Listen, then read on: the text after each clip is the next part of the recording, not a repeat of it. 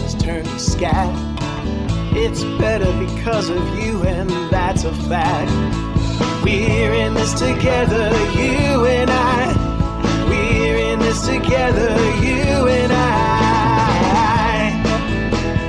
Welcome back to You'll Understand When You're Younger. I'm Brian. And I'm Jordan. Hey, welcome to the Invert episode again. Thanks a lot to uh, Ted Heineshevitz for our theme song. We appreciate him being willing to do that. Go ahead and find him out there on any place you get your music. Jordan, just checking in to see how you're doing this week. Man, I'm doing wonderful. Any any week that we're doing an inverted episode, I'm just sitting back and coasting. Like this is this is like the first class of of podcasting. You know, they Lot less stress they let you? you board first. There's room for your baggage, you know, and you just have to sit back and enjoy the ride. That's where I'm at right now. All right, I like that. So I'm, I won't be slinging free drinks your way because we're too far away for me to do that. But feel free to to get up and uh, snag one if you need to. Yeah, and I'm going to use this special bathroom at the front of the podcast instead of having to go all the way to the back like a peasant. That seems like a great idea. Uh, I got a question of the week, though. That is one thing I'm responsible for when we do the inverted episode. All right, so I'm looking forward to this one because last one was uh, very interesting. What is a sensation that you despise, even though it's not painful? Um, so it is a, a sensation I despise, even though it's not painful. Embarrassment, Okay, why do you despise embarrassment? because your body, despite the fact that, like you said, it's not painful, your body gets hot. You start to sweat. Your face gets red, and it's just an all-around uncomfortable feeling. So it's not just about the fact that you were embarrassed, but how your body reacts to that embarrassment makes it just something I don't ever want to experience. And it's one of those situations where, unfortunately, in life, it's unavoidable. You're going to get embarrassed at some point in time in your life. And when it happens, everyone knows you're embarrassed and you know it, and your body is really kind of like it's like a red light blinking. People actually do spend a lot of time in life trying to avoid being embarrassed. That is how despicable the feeling is. So I think that's a pretty good answer. All right. And it is Well- a sensation, although it's more of a feeling. There's a sensation that goes with the feeling. But Right. So so for me, if if I get embarrassed, it's it's a feeling on the back of my neck. That's kind of where it starts. Sure. It's almost like where the that little knob on the back of your head is, which I can't remember what the name of it is right now, but that little knob on the back of your head, it starts like running down from there down to like your mid back. And as that's happening, the sweat's starting to come around. You know, if I had a hairline, it'd be coming around my hairline, but I don't have that. And then your face, like I said, gets red and hot. And yeah, that's the one for me. I don't really feel. I feel it uh, on my neck when I'm afraid, but when Sure. I'm embarrassed, it's all in the cheeks, like Yeah. immediately flushed, like very intensely. Like everything, the air around my cheeks feels cold because they've gotten so hot so fast.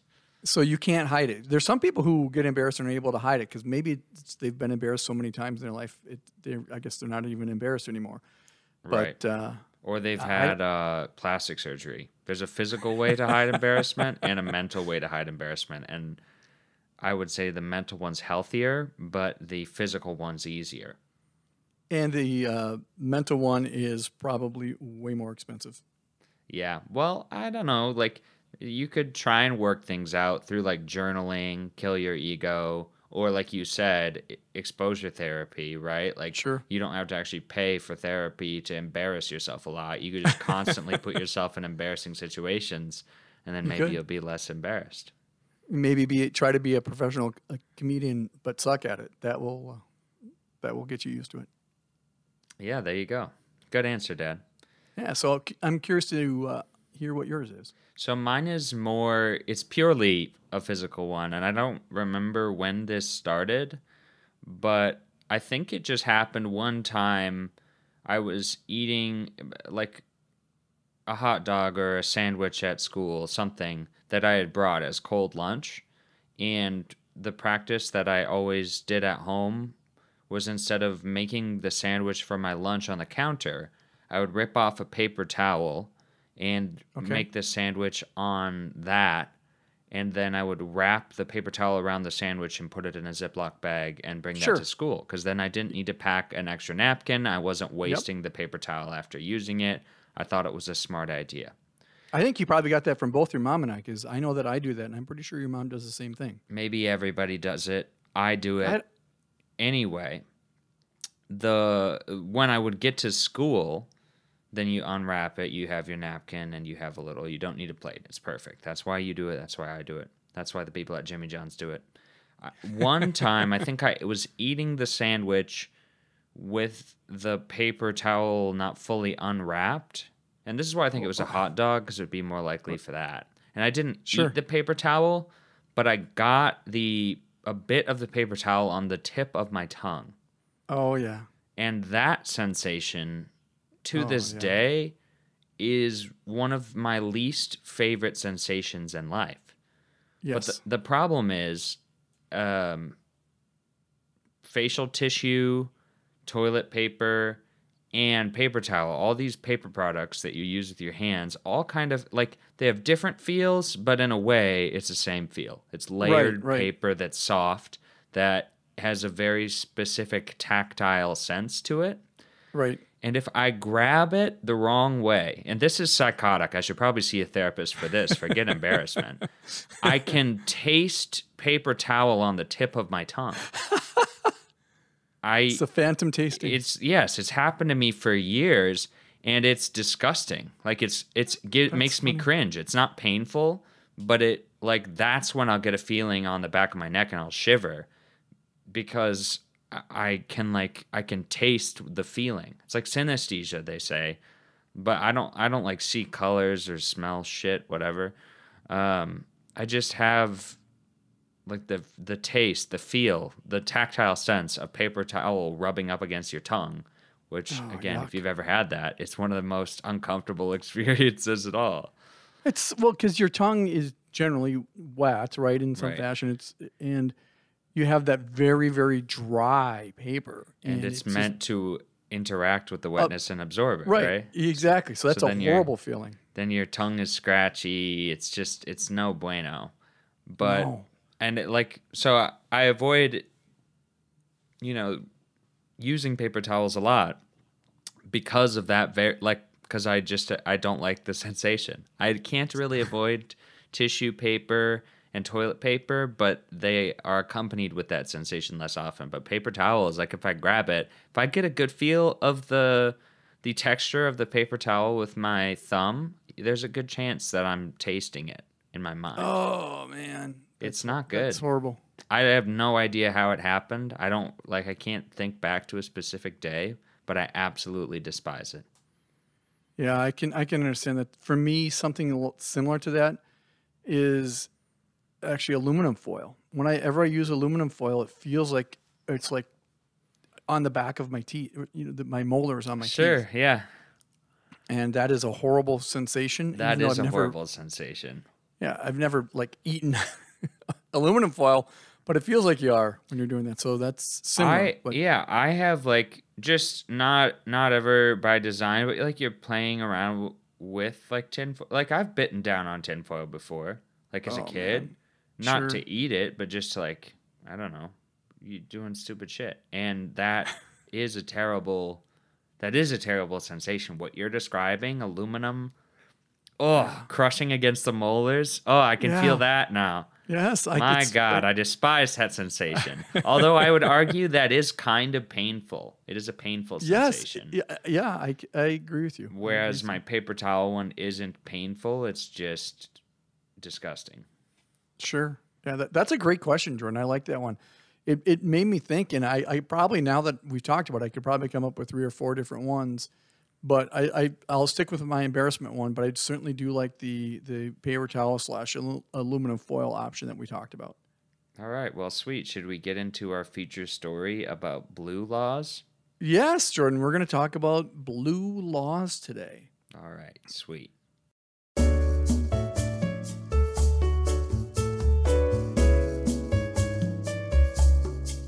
So I thought I'd start off with why are we even talking about this topic?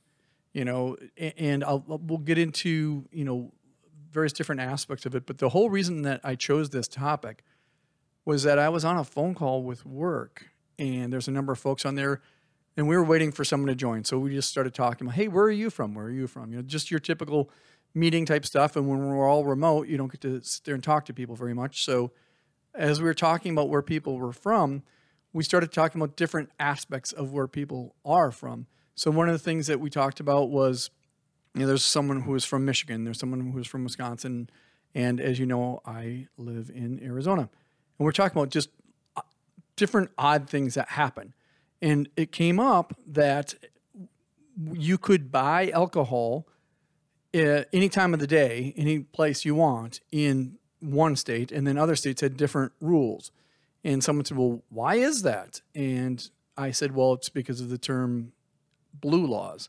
And they're like, Well, what in the world, the blue law? And so I said, Well, we'll have to save the topic because we are having pe- people rejoin. But then we, after the call, we went ahead and discussed it a little bit further. And it was fascinating to understand what people did or didn't understand, not only about blue laws themselves and that they even existed, because everyone assumed that the laws in their state were very similar to the laws in other states. Sounds like they need to listen to our episode on federalism. it's, it sounds like it, but for this type of stuff, uh, you know, people just assume you can buy alcohol whenever you want if that's what your state has. Or, as we'll get into it, other states have different laws. So that is how we came up with that topic. Now, the the question that I've got here is, uh, you know, why did blue laws even start in the first place? So, really, it, it comes back to Well, hold What- on. Are you Go gonna, in the process of explaining this, are you gonna define what a blue law is for the people, maybe yes. like me, who don't know what a blue law is? Yes. So why did they happen in the first place is is going to answer that question. Got so okay. generally, blue laws were an attempt by a society to curtail certain activities that they may have seen as being immoral on a certain day. So most often that day happens to be Sunday because a couple of the major religions have Sabbath as a Sunday. And so it was a, an opportunity for people who were maybe Puritan in nature, which you've talked about in the past, to say, you know what, we're going to give the Lord his day, that's going to be Sunday, and we're not going to do various different things on Sunday. And so the restrictions about what you can and cannot do started to occur on those days. Now, when people start hearing about these types of laws, a lot of times they start thinking about restrictions on alcohol sales, which we grew up with in Minnesota. But the history of blue laws says that that's not the only type of thing that blue laws were created for, and we will dive into those in a little bit later. But blue laws are meant generally to curta- curtail various different activities that people thought maybe were immoral on the Lord's day. Does that answer what you were looking for there, Mr. Uh, Jordan? Kind of, yeah. But so in essence, you're saying a blue law is not like it's not like a actual category of law. It's just a term that we give to um, laws that maybe inhibit individual freedoms for no reason. Seems like it's a more retroactively applied term. Nobody was like, "Hey, let's pass pass a blue law today." Well, that leads me to my question. Why are they called blue laws? And so I thought that I would give you four of the leading theories as to why these are actually called blue laws and let you pick as to which one you think is the the one that the historians say is, Is the most reason. likely okay. Yes. Uh, so we're doing a So- little multiple choice test here. Is what you're saying? we are. So I'm going to This isn't feeling like first class anymore. Now I'm feeling like I'm the back of coach. You got to put a little work in. Got to Oh, put a little God. work in. All right. So the first reason or potential reason is that in New Haven, Connecticut, where most of the original blue laws started in the United States, they printed the laws on blue paper. That is the first option. Okay. The second option is that the term blue was used as an insult against folks who were considered to be extreme moralists and people who were considered to be snobbish or quote unquote blue bloods. The third option, the term blue law, is tied to a corruption of the term blood law. So, a blood law would mean that you do something and you have a severe consequence, which would force you to potentially bleed. And so, it is potentially a corruption of that type of a term, meaning instead of saying blood law, they said it's a blue law. And the last option is it was a slang term for someone who is considered to be prudish. So, which of those four do you think is the most likely reason for the term blue law? I mean, I would think that it's the. It's either B or D. This is how I do multiple choice questions. I try to narrow it down to what I think the two most likely are. Fair enough. Fair enough. So, it- B or D. I and I'm not saying that they're right, but i if it's really because they were written on blue paper, that's kind of a dumb, dumb thing. Uh, I'm gonna go. So see, there's also like blue movies, right? Which is a term they used a lot in the '50s, which I think was probably Right. a reference to blue laws, Yes. and that would be the opposite of prudish. So it would be funny if it did originate as an insult to call somebody a prude. That would that would be funny and very ironic. Ve- Very obviously. ironic, yeah, because then it would Yeah. be kind of completely changed meanings in the course of 50 years, 100 years. Absolutely. Um, I'm going to go with B, the Blue Bloods thing. All not, right. Not just because uh, the cops are called Blue Bloods or whatever, the TV show. With Tom Selleck, yeah. yeah. Uh, so actually, you were very close. The answer is D. Oh, It was it was slang for someone who was prudish. that is ironic. it's very ironic. It's so to, to your point. That's exactly right. Not only do they have blue movies, but you had comedians such as Lenny Bruce, who we've talked about in the past, who is considered to be a quote unquote blue comedian. Which is and great because it's literally that's the opposite of British. Exactly, exactly. However, I will tell you that the prevailing thought process for many, many years was that the term blue law came from the fact that in New Haven, Connecticut, they printed these laws on blue paper. wait, wait, wait. You're saying that that's also true, both and? That no, it's not both and. That's what the thought process was. Is that they were like, hey, they, some someone in New Haven started printing these on blue paper. That's why they're called blue laws. So it's a, That's- m- a myth, you're saying? it's a myth that did not happen. That is ah. absolutely an ur- urban legend. And from what I could tell, and when I did a bunch of reading, it's very clearly stated there is no evidence to support that myth, but that is what has been retold over and over again as to why they are called blue laws. That's the fun thing about history and anthropology is when you get to refer to like some stupid cultural meme as like, like in the scientific method. Well, we don't really have the evidence to support that hypothesis. Like people are looking around trying to find the origin Right. of something that will have no consequence and it's their whole career. But it's it's I I'm not bashing it. I'm in full support. Like we have a full podcast based around that career. Yes, and we do. I love it. Like I love that Yes. that's part of the human experiment. So that's great. Absolutely. I'm glad that they didn't find evidence to support that. It makes it funnier that over the course of time, blue went from meaning clean to dirty. yes, absolutely. Like it's like So a double whammy attacking prudes. Like first you're like, ah, you're a prude, and then they're like, yeah, I am a prude, and like, no, you're a slut. Ha. Yes. So one more thing on the blue paper aspect of things. The reason why that that you know that got debunked after all these years was that someone actually went back and said, "Hey, wait a second here. Blue dye is very costly to make. It's one of the most expensive dyes, or was at that time, one of the most expensive dyes to make. Blue and purple were were the two high highest costly dyes. And so they're like, why in the world would they spend money to turn paper blue when it's one of the most expensive things?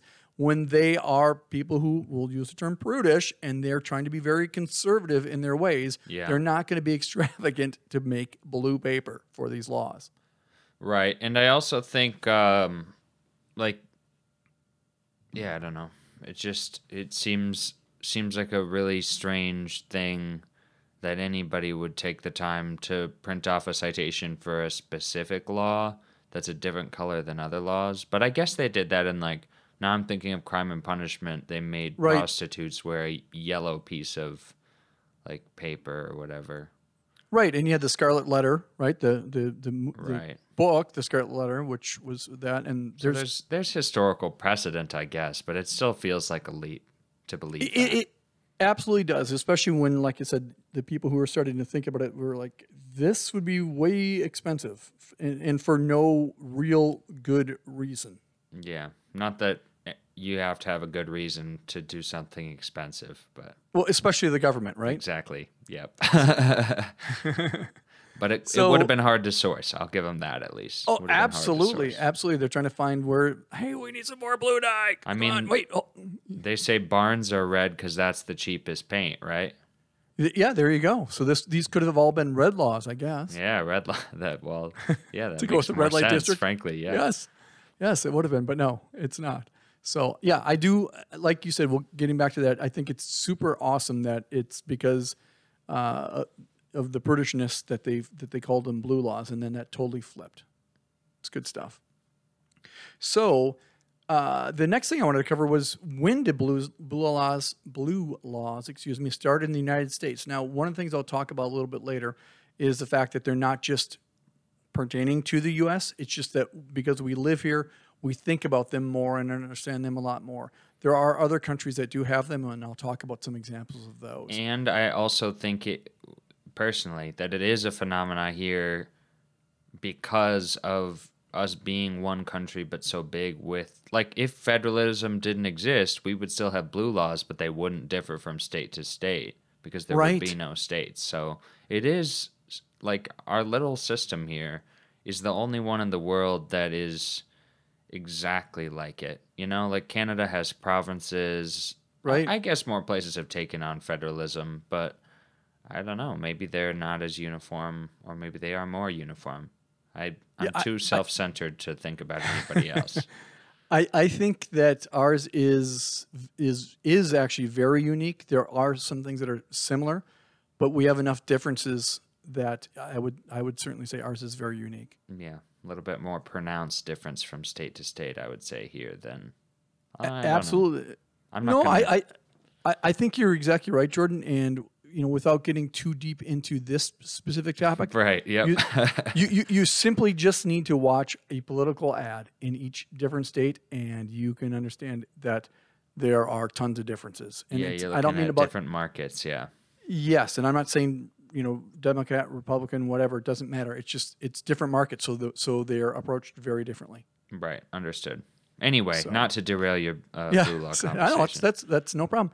So, uh, as I had mentioned previously, the original blue laws in the United States were started in New Haven, Connecticut. So Just like the good pizza. it's just like the good pizza, exactly.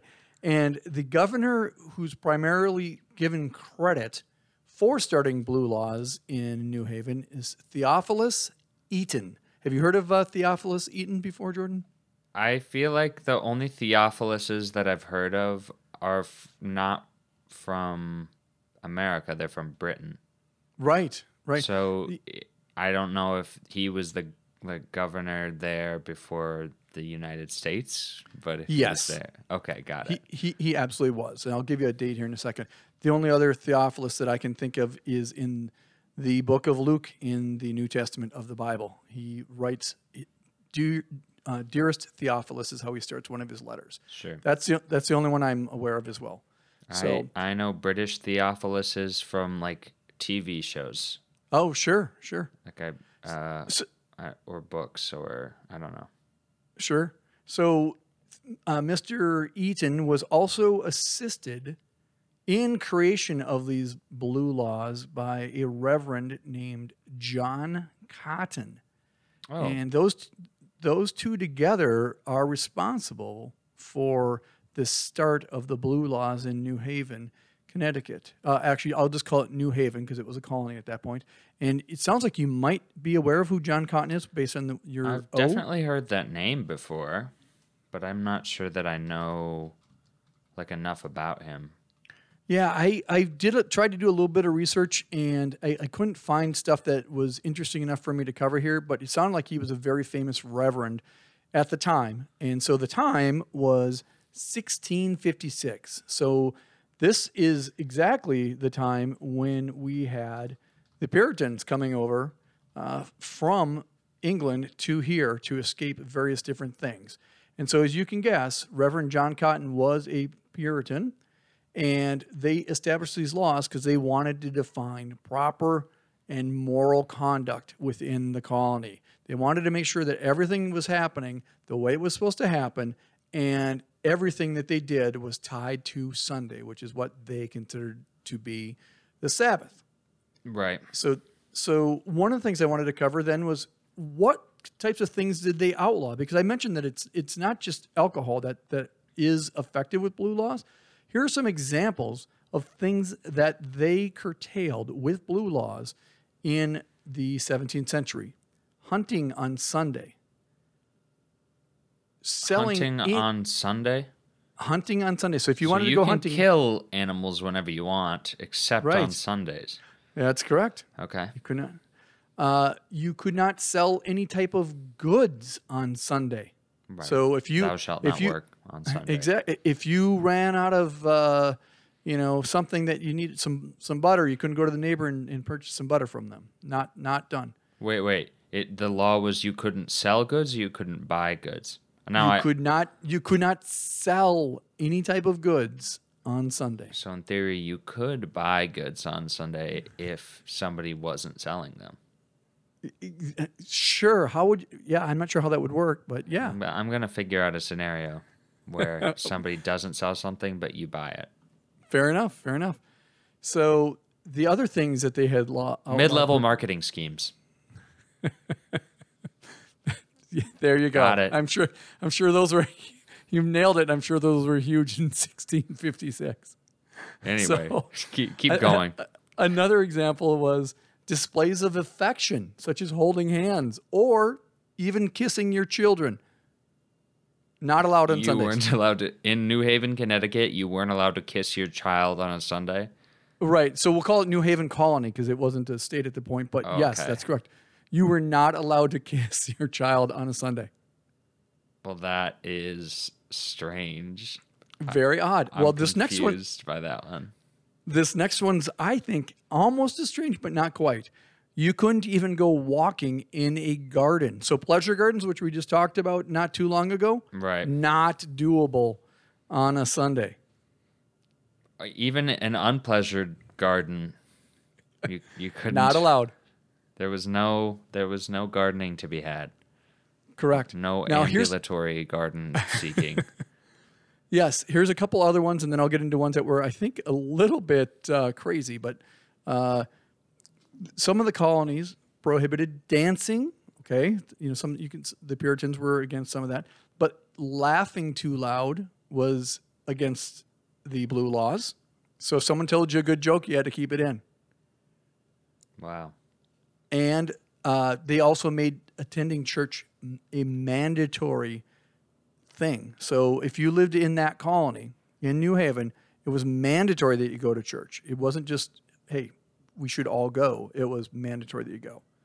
Yeah, so I think that's weird. But it also like it's it presets all of those laws against piping and fiddling. You know? Like if you yes, can it does. if you can make laughing illegal on a specific day of the week, you can make piping and fiddling illegal all the time Yes. if you're doing it in Absolutely. the bad part of town. Um, So that's so- interesting. I mean, forced religion, nothing new. It's just funny that the experience of the people who escaped England to become colonists, they they wanted to escape religious persecution, and then the Yes. preeminent like domain of their respective colonies was which religion they were going to force onto other people, which is just again more irony. But what would I Well, expect? it, it gets better with this last bullet point because, as you just stated, they came to to the United States or to you know this new land because they wanted to escape religious persecution. Right? They wanted freedom of religion so they could practice whatever they wanted. so they So, claim. yes. Well, the the one blue law that I have left here I wanted to chat about is one of the laws was to deny food and lodging to Quakers and Adamites and other religions that they considered to be heretics. Of course, classic. So, so yes, they they were fe- feeling persecuted in England, and so they came over here. And what did they do? They persecuted, other folks. other a cla- non-religious. Yeah, It was classic. that's great. We're gonna have to do an episode on Quakerism too. I'm glad you brought that up. yeah. Anyway, that's not a not a problem. that's funny though that I I again n- not unexpected, but it's interesting that we consider that the origin of blue law because then that would mean all of England and most of Europe had blue laws that were expecting you. Like in England, you were fined if you didn't go to church. Right. So if that's really considered a blue law, then a lot of the world's like normal laws are blue laws, you know. Right. Yeah. So yeah. So this was definitely the start of the blue laws in the U.S. But you're right; they grew out of what happened in in England over hundreds of years. Yeah. And I mean, we don't really need to get into it, but you know, the whole Spanish Inquisition that occurred was basically one big blue law, Yeah. right? The Crusades, everything. Yes, all of that. It's crazy. So, uh, as as the years went by, uh, blue laws became less and less restrictive. So, i as we got into the the twentieth and and uh, you know eighteenth, nineteenth, twentieth century, the blue laws became less res- less restrictive. You could kiss your kids on Sunday. You could hold your girlfriend's thank hand God. on Sunday. Things like that. Yeah. yeah. However, some of them stuck around, and there's some unusual ones that I also wanted to cover in specific states. So, into the 1930s, in Pennsylvania, it was illegal to play professional sports on Sunday. So, when you think about that, you know, right now, uh, we have a whole uh, league that is based around playing a professional sport on Sunday. Sunday And- night football, baby. And one of the most famous and most successful franchises in the history of the NFL is from Pennsylvania. And they won a lot of their championships. Well, actually, all of their championships were won on a Sunday. Super So- Bowl Sunday, baby. Exactly. So I found it very crazy that in Pennsylvania, it was illegal to do that. The other ones that I found interesting because they were even, you know, got into the 80s was in Texas. it was illegal to sell housewares like pots and pans on a Sunday. So if you, you know, dropped, uh, you know, your dishes and you needed to go buy some pots and pans and you needed them on Sunday, you were SOL in Texas. Where was Napoleon Dynamite based? Was that Oh, based in Texas? I, you know, I'm not real sure, Jordy. I, I, I mean, we'd have to look it up, but it certainly could have been. It looks like Texas, and they've got an alpaca in their yard. That can happen Yes. anywhere, but I'm just thinking of that shot when he throws the potatoes at oh yeah, Tina, Yes. and like that's Yes. a pretty barren wasteland, reminiscent of like uh, uh, West Texas. Yes, absolutely. Anyway, it- the point is, if Uncle Rico was selling his wares from his van to the ladies, the 24 piece set, the 32 piece set, the 36 piece set, he was probably breaking the law because that would have been set in the 1980s before they. Yes, I guess, no, they had like Walkmans and stuff. When did that come out? Walkmans were in the mid '80s. Okay. So it's definitely possible, but I'm guessing Yes. it was a late 80s set movie and maybe it was overturned by then. I'm not certain that Uncle Rico really cared too much about any laws, to be honest. Right. Well, I have to feel that Texas probably wasn't upholding that law, right? Isn't that the nature of some blue laws? Like yes, that they're just on the books because people didn't care enough to remove them. That's exactly right, and that's one of the things I was going to talk about. Is exactly that. That when you have these laws created, sometimes people forget to go back and make changes to them because, it, hey, we're not going to enforce this, so we don't really need to change it. The problem is, someone in theory could then go and say, Jordan, I saw you selling pots and pans on Sunday, and they could bring you to the authorities and you could end up getting fined or, or put in jail for doing something as simple as kissing your child on a Sunday.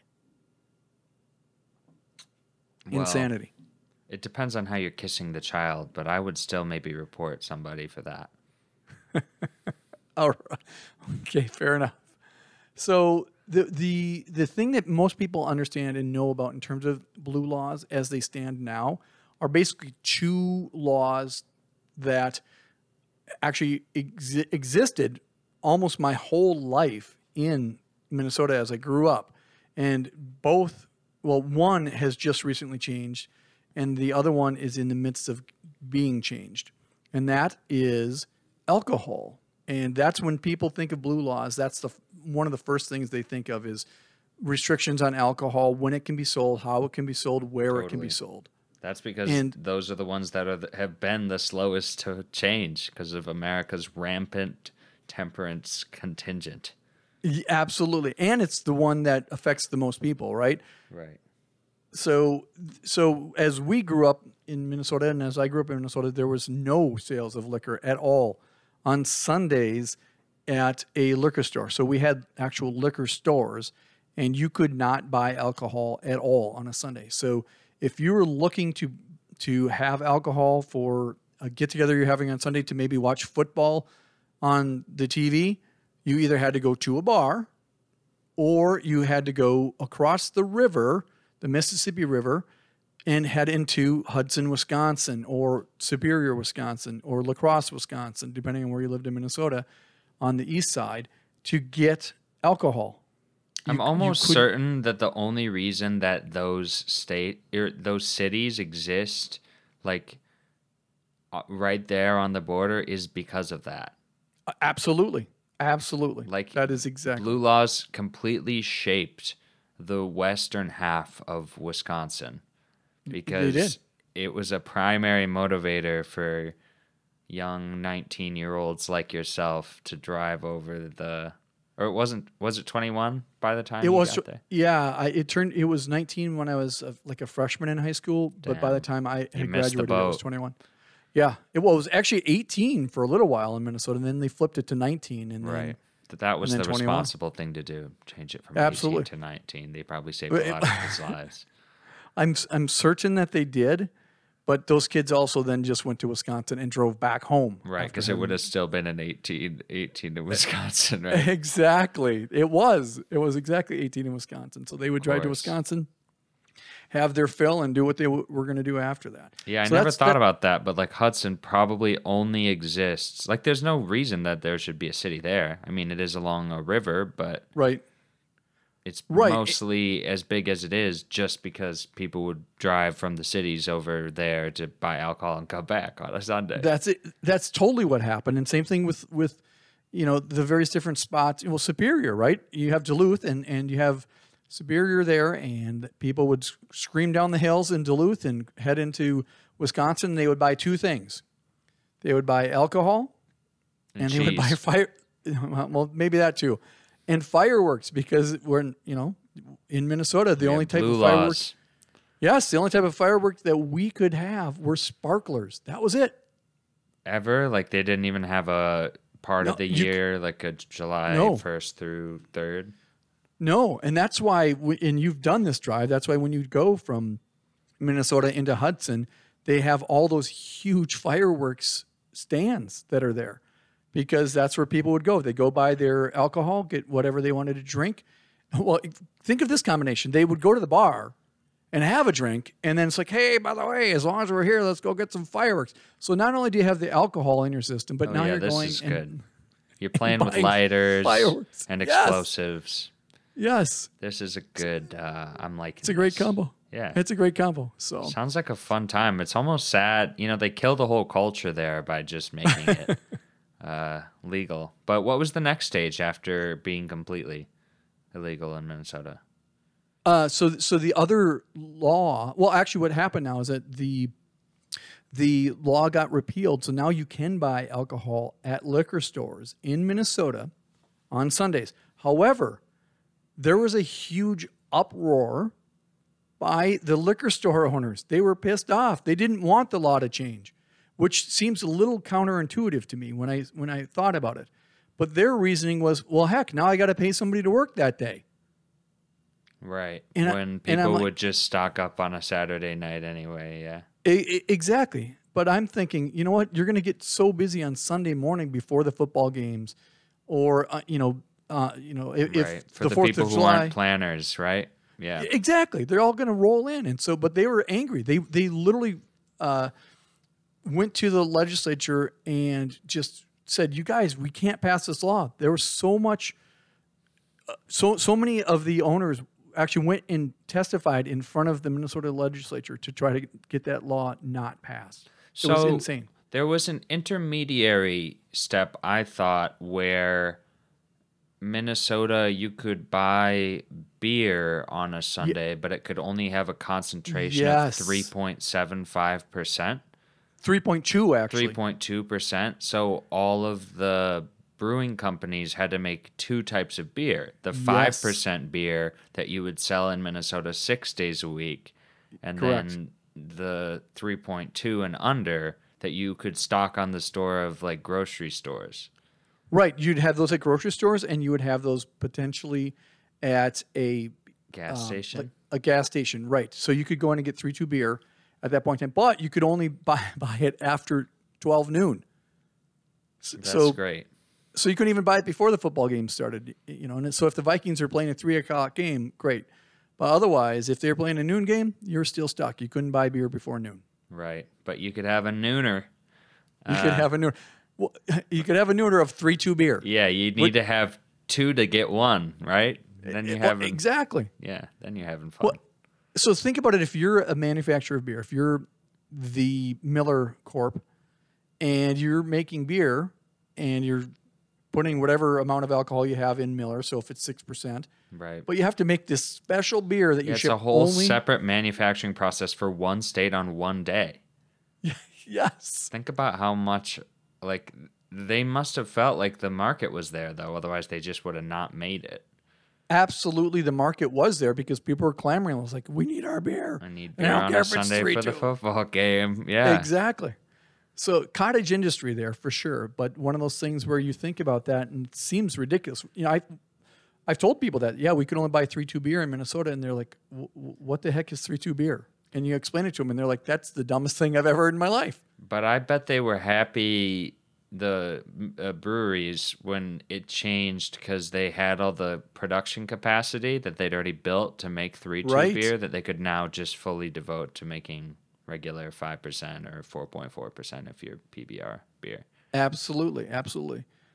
So tied to alcohol and alcohol sales, there's other laws that are I'll call them sky blue laws because they're not fully blue laws, Sky but blue. but we'll call them sky blue laws. I like that. So- did you come up with that or did you saw I that online? no, I, I did just off the top of my head right That's now, baby. nice. That's I like that. that's how I roll. So you live in a state now that has sky blue laws or had sky Oh, blue laws related to alcohol, and the previous state you lived in also had sky blue laws as it related to alcohol. North so Carolina.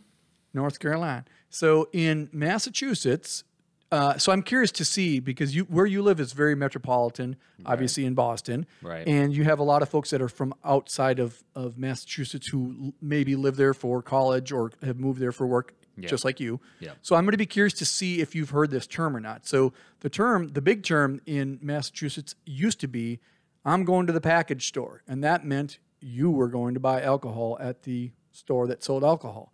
Have you Never heard, that, term? Never So, heard that. so as you, so maybe you sh- should ask Van, your boss, about the package store, because I will guarantee you he's familiar with what the package store is. But I was I, I'm going to put you on the spot here a little bit. Did, did you want to pontificate a bit on the uh, the sky blue laws in, in Massachusetts or or not? Uh, one of them that Yep. I'm really excited that they're probably going to change Yes. Is you weren't allowed to offer drinks at a discounted rate for a period of time during the day, aka you weren't allowed to have happy hour for alcoholic liquids. So you could have happy hour deals for food, you could but you weren't allowed as an establishment to say for a certain period of time during the day, we're going to sell something for cheaper or more expensive. Either way, it didn't matter. It had to be consistent. If it had alcohol, it had to have the same price all the time. Whatever you set the price at is the price. No happy hour, which is insane. That's Yes. super nutty because you can still drink as much as you want, Right. but you're just not allowed to get a good deal on it. You just have to pay full price. Right, which is whack. And I'm sure the reason for that is because they put happy hour before the dinner hour when they still have to pay the staff, but the hours are slow. So they try to get the alcoholics like me in there so that they can, you know, uh, compensate the waiters a little bit more during the slow hours. Or, or potentially then you're a little looser with your with your Yeah, credit with card. my change by the dinner hour. Exactly. yeah. yeah. and so you're going to buy more food even if you don't eat it. Right, but then uh, I, I guess they're afraid, like, oh, well, we don't want people walking around in a stupor at 4 p.m. If you're gonna be drunk, it should be when it's much more dangerous under the cover of, course. darkness. Yes, of course. Which, again, great methodology by the Puritans out here. Massachusetts really has it together. Uh, but that's the only one that I can really think of that I know about, and that, That- they they even passed through like legislation. Now it just needs to get Right. signed by the governor, I think. That is the one I was thinking of actually. So it's funny that, that you you brought that one up. And then the other one was like I said, you could only buy liquor at the package store. So those are the two that I was thinking of. And then North Carolina is similar in that you have the ABC stores. Ah, okay. So that was the package store like an ABC store where That's it was exactly it. controlled yes, by the sir. government? Yes, that's the package store. It was just like I don't know if it's exactly the same law, but very very similar in nature. Yes. Interesting. Yeah. So they they definitely got rid of that before I moved here by some time because there's all kinds of different liquor stores here now. But Right. It's it's historical in nature, but like I said, I, I would be certain that some of the folks that you work with are similar in my, to my age, and they would have had experience with going to the package store. sure. And I have experience with it in North Carolina. It's like stepping back in time. Yes. living there for a few Exactly. reasons. But that one I thought was really strange. Like they still not only do they regulate alcohol by taxing it and tracking imports like other states do, but they they sell it. Like and they sell it like a normal liquor store, but Absolutely. they can regulate like they own every liquor store in North Carolina. Like there's not a total wine. There's just Exactly. ABC liquor. Yes. And that's weird because it's not really an anti-liquor stance. It's just a at all. government monopoly on liquor, which I Hence the couldn't sky blue either. designation, right? Yeah, it is sky blue, or it's like uh, what's slate? Slate blue is when it's gray and blue. Or we could call it Carolina blue if, if we wanted to. I, I'm thinking of like that. It's a kind of a gray area because it's not. Sure. It's not like anti. It's not anti fun, which a lot of blue laws. I think the Right. the designation is. It's not. Yes, like, they are. It's fun kissing your children, so let's make it illegal. It's fun buying wares on a Sunday. Let's make it illegal. You know. Yes. It's fun not going to church. Let's make it illegal. Yes. But this one, like, oh well, it's it's fun to drink alcohol, so let's corner the market. Not only will Yes. we tax it, but we'll also make 100% of the revenue that would be there if private businesses were allowed to own it. Exactly. So yes, that's that's why I, you know, like I said, I term it. It's, it's not Sky truly blue. blue, but you're yeah, you're exactly right. And it's So- funny so- too because North Carolinians uh, in like the media are portrayed as like a, a big anti-government faction. Yes. like they're part Yes, of the they are. American South. So they're like, Y- yep. "Oh, we hate the federal government. Oh, y'all." like that's how they're portrayed in the media. They But are. Then they don't seem to mind the government controlling what they can eat or drink. So, And when and where. and when and where. It's yeah, it's crazy. So Anyway, thought- yes. yeah, So very I- good point. Very good point. So I think it's funny when we think about the places that you've lived. So Minnesota, very Yeah. restrictive. yep, Carolina, also restrictive. Massachusetts was at one time very restrictive. yep. And Wisconsin, which has no restrictions on alcohol. Heck yeah! You, I mean, they You can- have can have- technically have, open container laws, but I've never seen it never enforced. You- Everyone has a roadie. Everyone has a roadie. I don't want to. I'm. I'm just gonna do it because I don't. It's not my responsibility to uh, protect the Milwaukee police. But there was a there was a police officer who was a, a you know a group of them like who were stationed on Kilbourn Avenue, which is the avenue where maybe if you're under 21, you might find yourself wandering on a weekend night Sure. uh, or a weeknight with a aluminum can in hand. Whatever's in that, we can't say. But if you go to Marquette, you might be doing that kind of thing.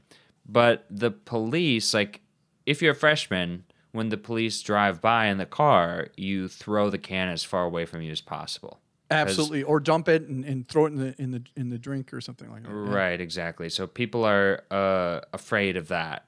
But by the time you're a junior, you don't have to be 21, but the like you can drink with some of the police officers. Yes. They just hey, hang hey. out like they're there for the block party. They would rather be doing their real work, but they've been sent to watch a bunch of college kids. And so they make the most out of it by taking photos with you with the Yes. handcuffs on and then they let you go and Absolutely. they'll uh, shoot shoot back. Maybe you can get them to shotgun a beer with you, that kind of thing. so A, a root beer. They're they're shotgunning root beers, right? yeah, root beer, of course. They're not drinking on the job. All that to say, Wisconsin is uh, uh, alcohol positive. You know how they say like, um, Yes, they are. yeah, they're alcohol positive. Yes, they. the- i- If, it's almost a requirement, right? Right. Like I think about like Jazz in the Park on Thursdays downtown Milwaukee. They just sell whole bottles of wine uh, at Yes. a public park and Yes, they you drink it on the park. So it's like if there's an open container law, that this is the furthest thing from it in America. And it's also funny cuz they don't have like when my Danish friends visited, Mass was very worried about that like that here like us going to the bars. He's like, "Well, I don't want to get in like in trouble with your guys' like open container laws." Oh, He's like, sure, oh, yeah. well, we we won't take it out of the bar. But he was just thought it was strange because he'd heard about them in America, but they don't have them in Europe. You're allowed to walk Oh, down the sure. street with a beer. So he would really like Wisconsin then. Yeah, I guess that's what I said. At I was like, for that "That's what Wisconsin's like," and he's like, "Oh, you guys don't have open container laws?" I was like, "Yeah, no, we do, we, do. do. Technically, it's a blue No law, enfor- Yeah, it's a blue law. There's no enforcement. right?" So so that is the thing that is interesting to me about you know living here is is how that works. So all right, so one other law that happens to be in existence in Minnesota, and I think there's a few other places that this exists in the United States as well. But this is still enforced, but it's looking to be changed potentially. And that is you could not buy a car on Sunday. So all of It's the the, Lord's Day. What are you gonna do? Talk Lord- to a greasy I- used car yeah. salesman? Yeah, yeah. well, You think Jesus would be happy with that? He's like, He would. I died on the cross. I died on the Yeah. cross so that you could buy a Hyundai Elantra on a Sunday.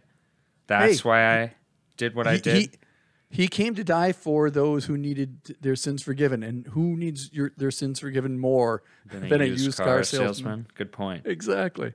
So there you go. So you could not buy a car. In fact, the way it worked was that the dealerships would would drive a car in front of the entrance to their car lot. So you couldn't even drive through the lot. So if you wanted to go and look at cars on Sunday, which a lot of people did because they wanted to be able to actually look at the car, see what the price is without getting hassled. Uh, so a lot of people would do that. So you'd have to park on the street and walk into the lot. So maybe climb over the fence or or squeeze through a little gate eh, to go look at at the vehicles and see the prices. but you could not buy a vehicle. And of course, there's no salespeople there because you know if they can't sell, they're not going to be there, right? Minnesota has a strong evangelical contingent, which is Absolutely. funny given like their voting record. Yes. They like the things I mean, they accidentally did an anti blue law not that long ago by Yes, legalizing edibles Yes. ignorantly. But However, the, the version of the edibles they legalized are the 3 2 version of the edibles. so there you go. No, I, it was like five milligrams of THC concentration, right? Whatever. Yeah, there's like a 3 8 or 3 9 version or version 8, version 9. And they did whichever one was the lesser of the of those versions. Sure. So But basically could, the 3 2. And again, Well- even that they did on accident, but you could still yes. get wrecked, of course. Well, absolutely, absolutely. But it's it's it's typical Minnesota to do something like that. If if you're gonna If you're gonna do it at all, accidentally- do Yeah, it exactly. accidentally and half-ass it. exactly. That's very Minnesotan. So anyway, uh, th- that is a, kind of a history of the of the blue laws in the United States. I thought it might be fun to talk about some of the blue laws that exist or unusual blue laws that exist in other countries. So I'm going to give you some examples of those. Ones that I, I consider to be unusual. So one of them is in Australia, um, and I don't really know how they came up with this one, but hot pink pants cannot be worn after noon on Sundays. You can wear hot pink pants before noon on Sundays, but post noon, you cannot wear them. That's nice. It would be good to know the origin for these, and, I, I, and So- the- whether or not they're enforced. so it, when I was looking at these, it was it was hard to find some some of that stuff. Uh, so I don't have an answer for that one. Here is another one I thought was interesting. In Israel, it is illegal to pick one's nose on the Sabbath. Now that's not on a Sunday, but it's sundown Friday to sundown Saturday, which is Sabbath. Shabbat shalom. Yes. And so if you can pick your nose any other time of the, of the week, just you cannot do it on Sabbath. I mean, I get it. Like you're not supposed to work on the Lord's day, and getting your, I mean, mining for gold is hard work. You got to get your pickaxe up in there. You got to dig around through the dust. You know, it, it can be Absolutely. hazardous. It can. It's an important job, but well, and you should only do it not on the Lord's day. even more stressful because Israel is very a very arid and desert-like environment, high Right. desert-like environment. So it's it's a little dry. Right. And you're getting a lot of dust in your nose, which means more boogers. Exactly. So Right. That's tough. Just take care of it before sundown on Friday. Yeah. I'm, well, good thing. I'm going to have to remember that if I ever go to Israel because I pick my nose 24 7, 365. Perfect. Perfect. TMI. All right. In Switzerland, it is illegal to wash your car on Sunday.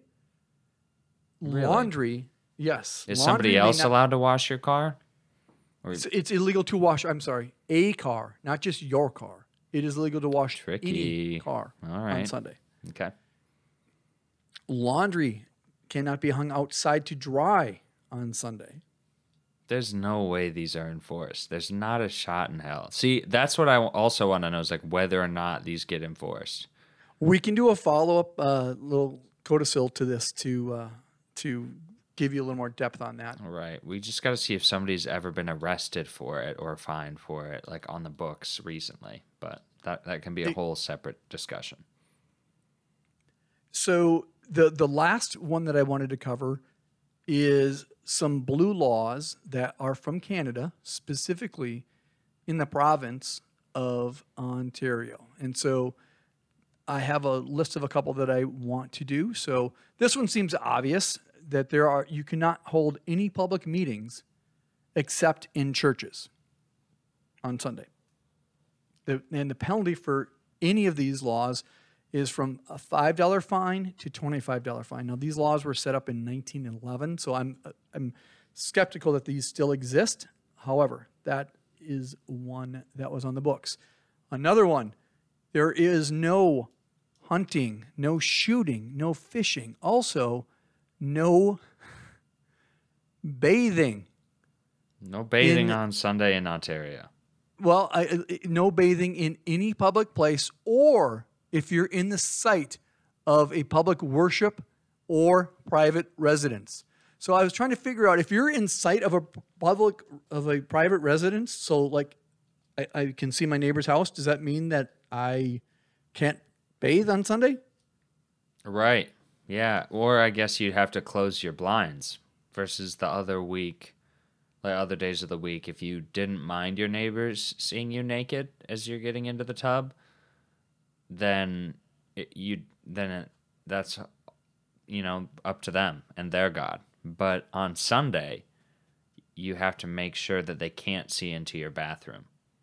Exactly. And if you're bathing at somebody else's house, it's probably illegal. So if you don't own, and probably renters, right? They're probably breaking the law if they bathe on Sunday. Absolutely. Because they're in view of whoever the owner of the land is, or at least they could be, yes. potentially, because they don't own that.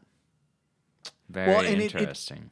It doesn't specify whether or not they can see you. It just says whether it's in sight. So in theory, if you went to the letter of the law, because they don't get very specific, the letter of the law would be if you can see out and see your neighbor's house, you should not be able to bathe Right. in your house. right. So that's where you, like closing the blinds would work, though, because then you wouldn't see.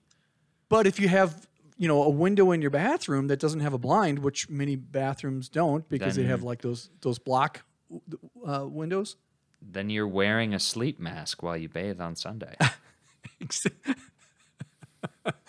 yes, exactly. Exactly. You Can't be fully naked, but you you can wear a sleep mask. Exactly.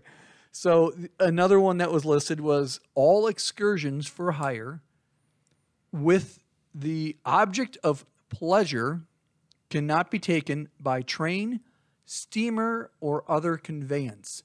So if you're looking to hire someone for the object of pleasure on you cannot be on a train, a steamer, or other conveyance. So as long as you were doing something that gave you exactly no pleasure, like you know seeing the landscape or uh, you know visiting your friends, you could you could take that excursion. Well, oh, okay, I see. Wait, so you're saying was were those examples of things that do give pleasure or that don't? Because seeing your friends gives me great pleasure. Exactly, you could not do that. That is something you were not, Not, allowed by to do. steamer. I could walk there, You could walk there, but I couldn't just- steam there. you couldn't.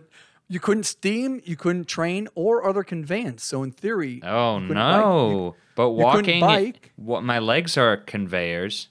they are. They convey me from one place to another. My mind Absolutely. conveys me into my imagination. Is the imagination a different place from where I- am f- yes. physically seated? Absolutely. Wow. So I couldn't even play chess on a Sunday. You could not. You could not. Rough. Ontario's kind of strict.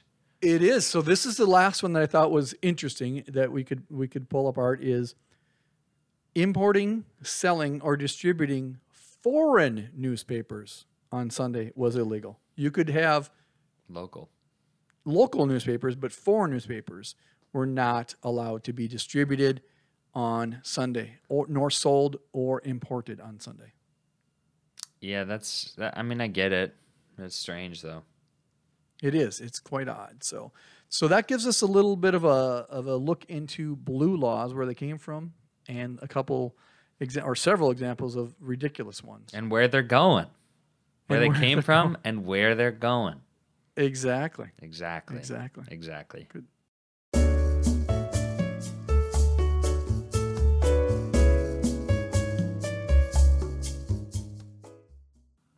All right, pops. This week in media, what you got?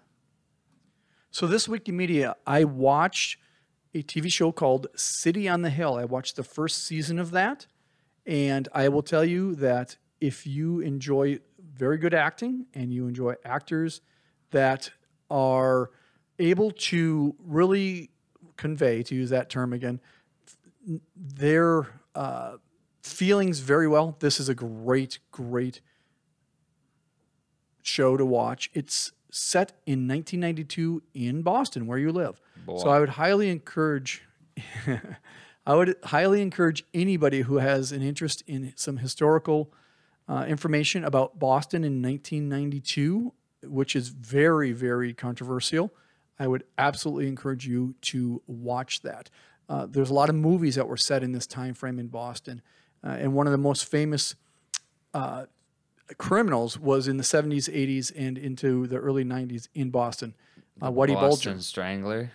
Yeah, the and Whitey Bulger. And so this definitely has a lot of tinges of what you consider to be classic Boston things. And the actors, many of them are actually from Boston. So the accents are you know, spot on. Authentic. And so so for you, who someone who lives there, you will be able to hear and go, "Wow, yeah, this guy is actually uh, he's got this down." Because oh, by the way, he's from Boston. Sure. Well, I live in the city where nobody has an accent because everybody's Right. an undergrad or a transplant like me. But Yes. somewhere out there in the Netherlands, they call the South Shore. I'm sure I could hear some uh, authentic accents. So this is takes place mostly in an area that's that isn't nearly as rough as it was, but in Charlestown. Okay, sure. So uh, that is where you get that from. So uh, highly encourage people to check it out. I've watched the first season thus far. Definitely looking forward to checking out season two. And season three is the current season. And so I haven't seen two or three yet, but I'm looking forward to checking those out. Nice. I Mr. just finished reading a book by Colson Whitehead called The Underground Railroad. Won a Oh, okay. Pulitzer when it came out. It's historical fiction and it's really good. I'd recommend it. I don't want to say anything that would divulge the plot, so I'm just not going to. But it won a Pulitzer fine. Prize, so you know it's quality writing, and I would encourage Absolutely. anybody read it. Sounds like a good plan. I'll put it on my list for sure. Easy as pie. I'm just first class in my way through the rest of this pod. I like it. I like it.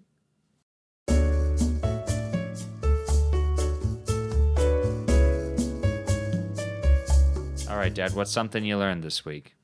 So something I learned this week is the the carrots improve your eyesight is absolutely a myth, and the roots of that started from a World War II propaganda campaign.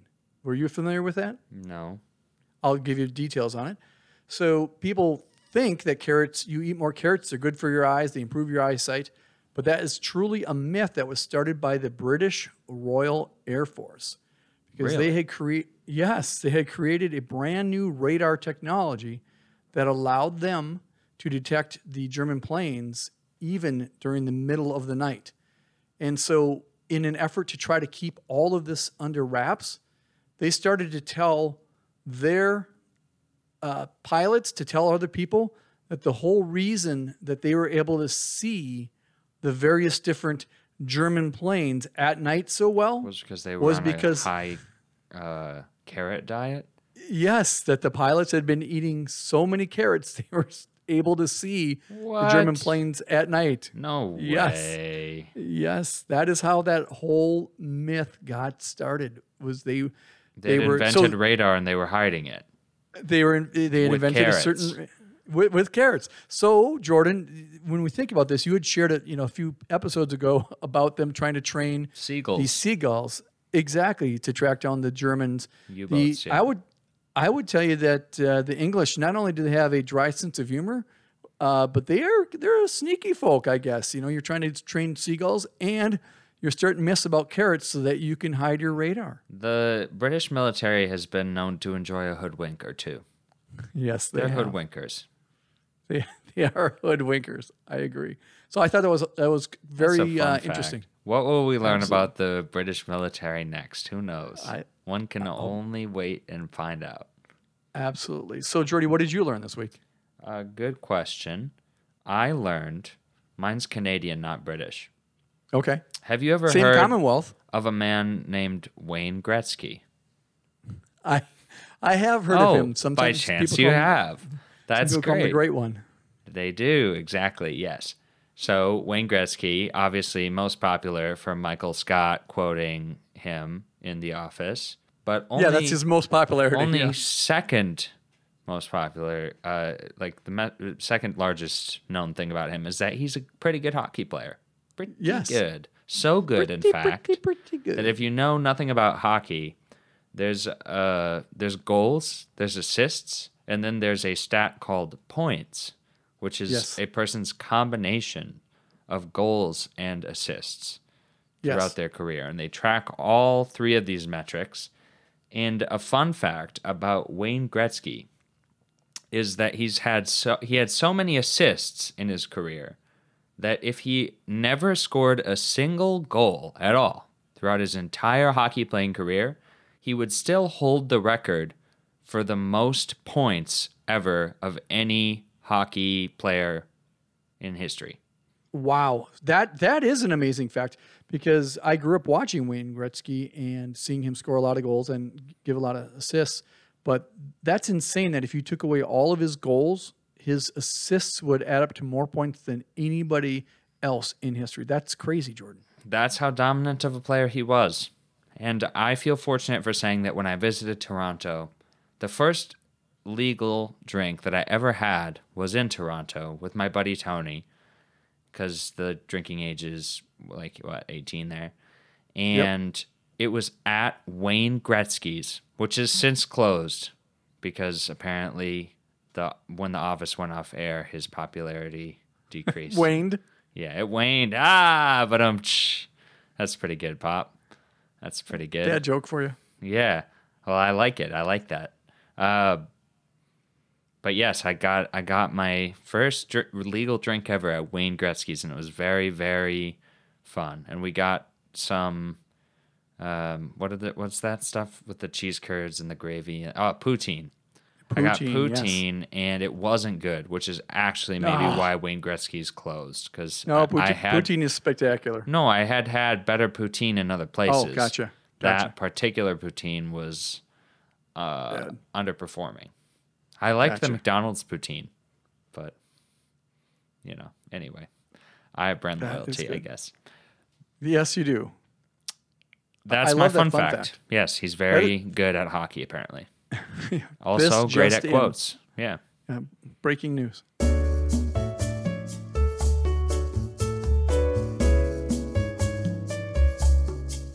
And this week in chess.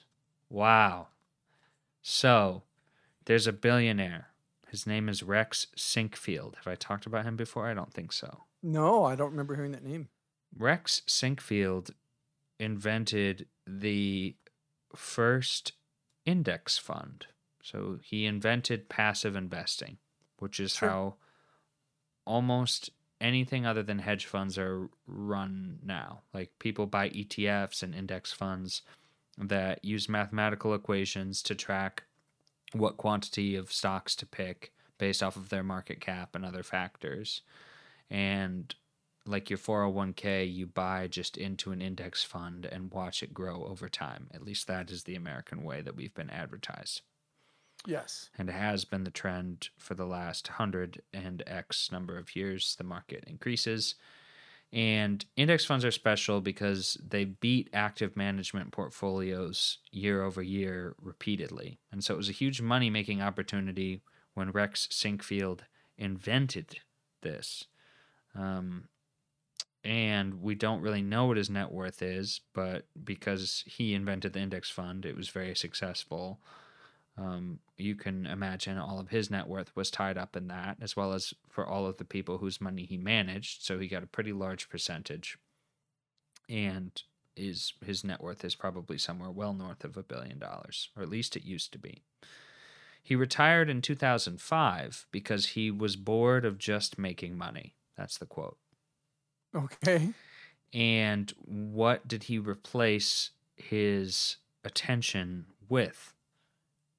He replaced it with turning St. Louis into the chess capital of America. He didn't like that All it was New York City. He was from St. Louis. He loved chess and he had over a billion dollars to throw at a sport that is nowhere near the market cap of the NBA or the NFL or any of these things. You can do a lot for chess with uh, even a hundred thousand dollars. You can do a lot for chess. Uh, so he funded the creation of this St. Louis Chess Club, and that and the Charlotte Chess Center are probably the two most premier chess clubs being run in the country. Um, not the most historical. That still exists in New York, but the he even paid to have the Chess Hall of Fame moved from the Manhattan Chess Club to St. Louis, and all of this leads up to the fact that he also hosts a lot of tournaments throughout the year in St. Louis. The St. Louis Open, uh, Okay. but currently the Sinquefield Cup. And the Sinquefield Cup, because he has prize money to give away, he can get basically anybody to sign up for it.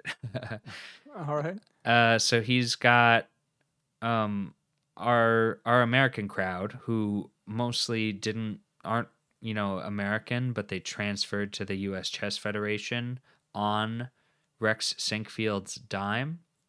So uh, of those people, you would have Leinier Dominguez and Levon Aronian, and even Fabiano Caruana was born in the U.S. but then started his career in chess, I believe, in Italy, and then came back. And I think Okay. that Rex sponsored him for that too.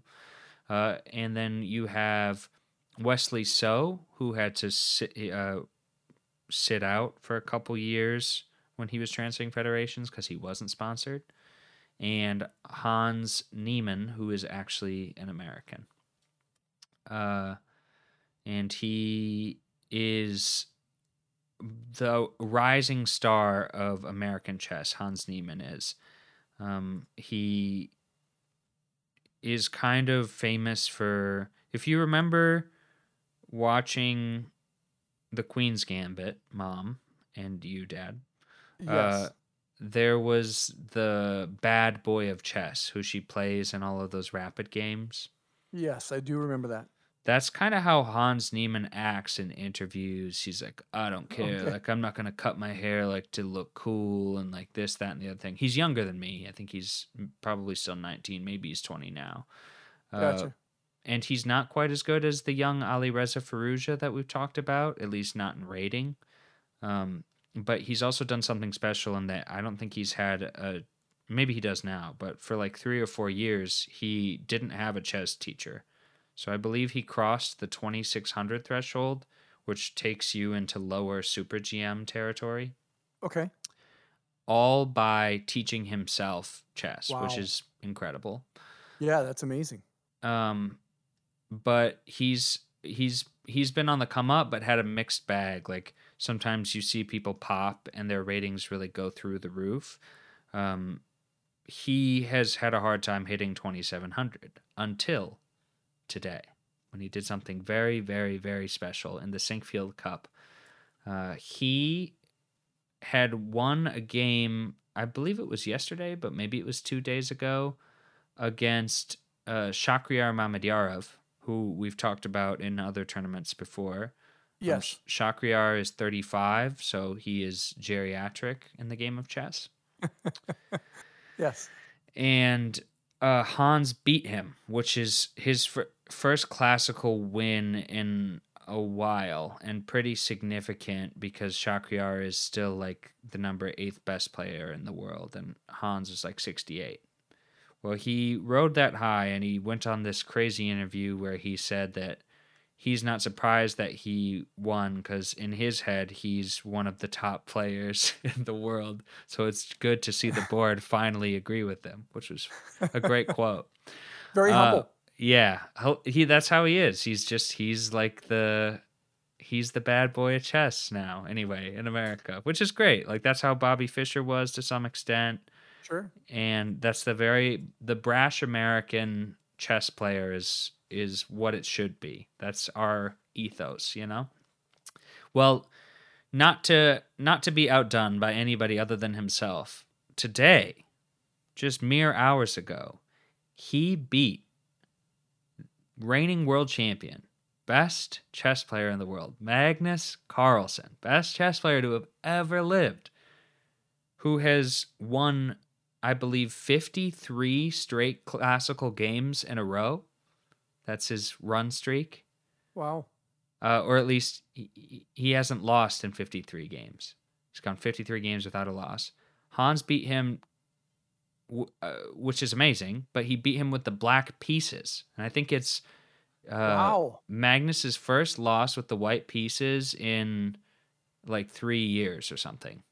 That's amazing. So uh, when when you're playing chess, the white pieces start, the black pieces follow. So the the person who's playing with white, if they're a good player, is always ahead by what we call one tempo.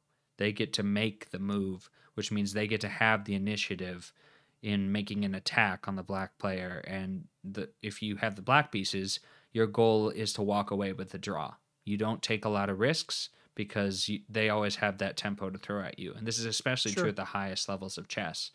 Uh, so, again, when you're playing Magnus, you're just hoping for a draw. And it's rare that you would even get in a position with the black pieces against him, especially with a rating disparity of about 200 elo points, which is massive, which which is between Magnus and Hans. Um, you just would have no initiative. You would be playing solid, close positional chess.